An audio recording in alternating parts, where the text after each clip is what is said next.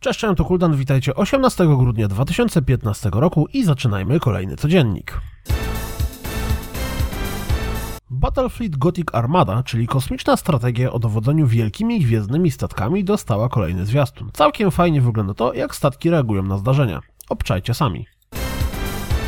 Star Citizen pochwalił się w filmiku skalą gry, pokazując system proceduralnie generowanych planet. No Man's Sky zaczął się bać, Capcom pokazał jak będzie wyglądał cinematic otwierający Street Fightera V.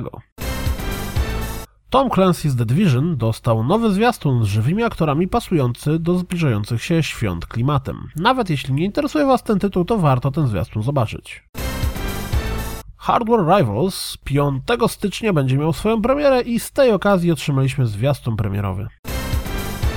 Riot, czyli twórcy League of Legends, został w całości wykupiony wcześniej posiadali pakiet większościowy, przez Tencent, chińskiego producenta gier online, social media i temu podobnych rzeczy. Na stronie Steam pojawiły się wymagania sprzętowe Dark Souls 3. IGN porozmawiał z Kojimą odnośnie ostatnich zmian. Chyba nie muszę dodawać, że jest to must read. To wszystko na dziś, jak zawsze dziękuję za słuchanie, jak zawsze zapraszam na www.rozgrywkapodcast.pl. Miłego weekendu i do usłyszenia w poniedziałek.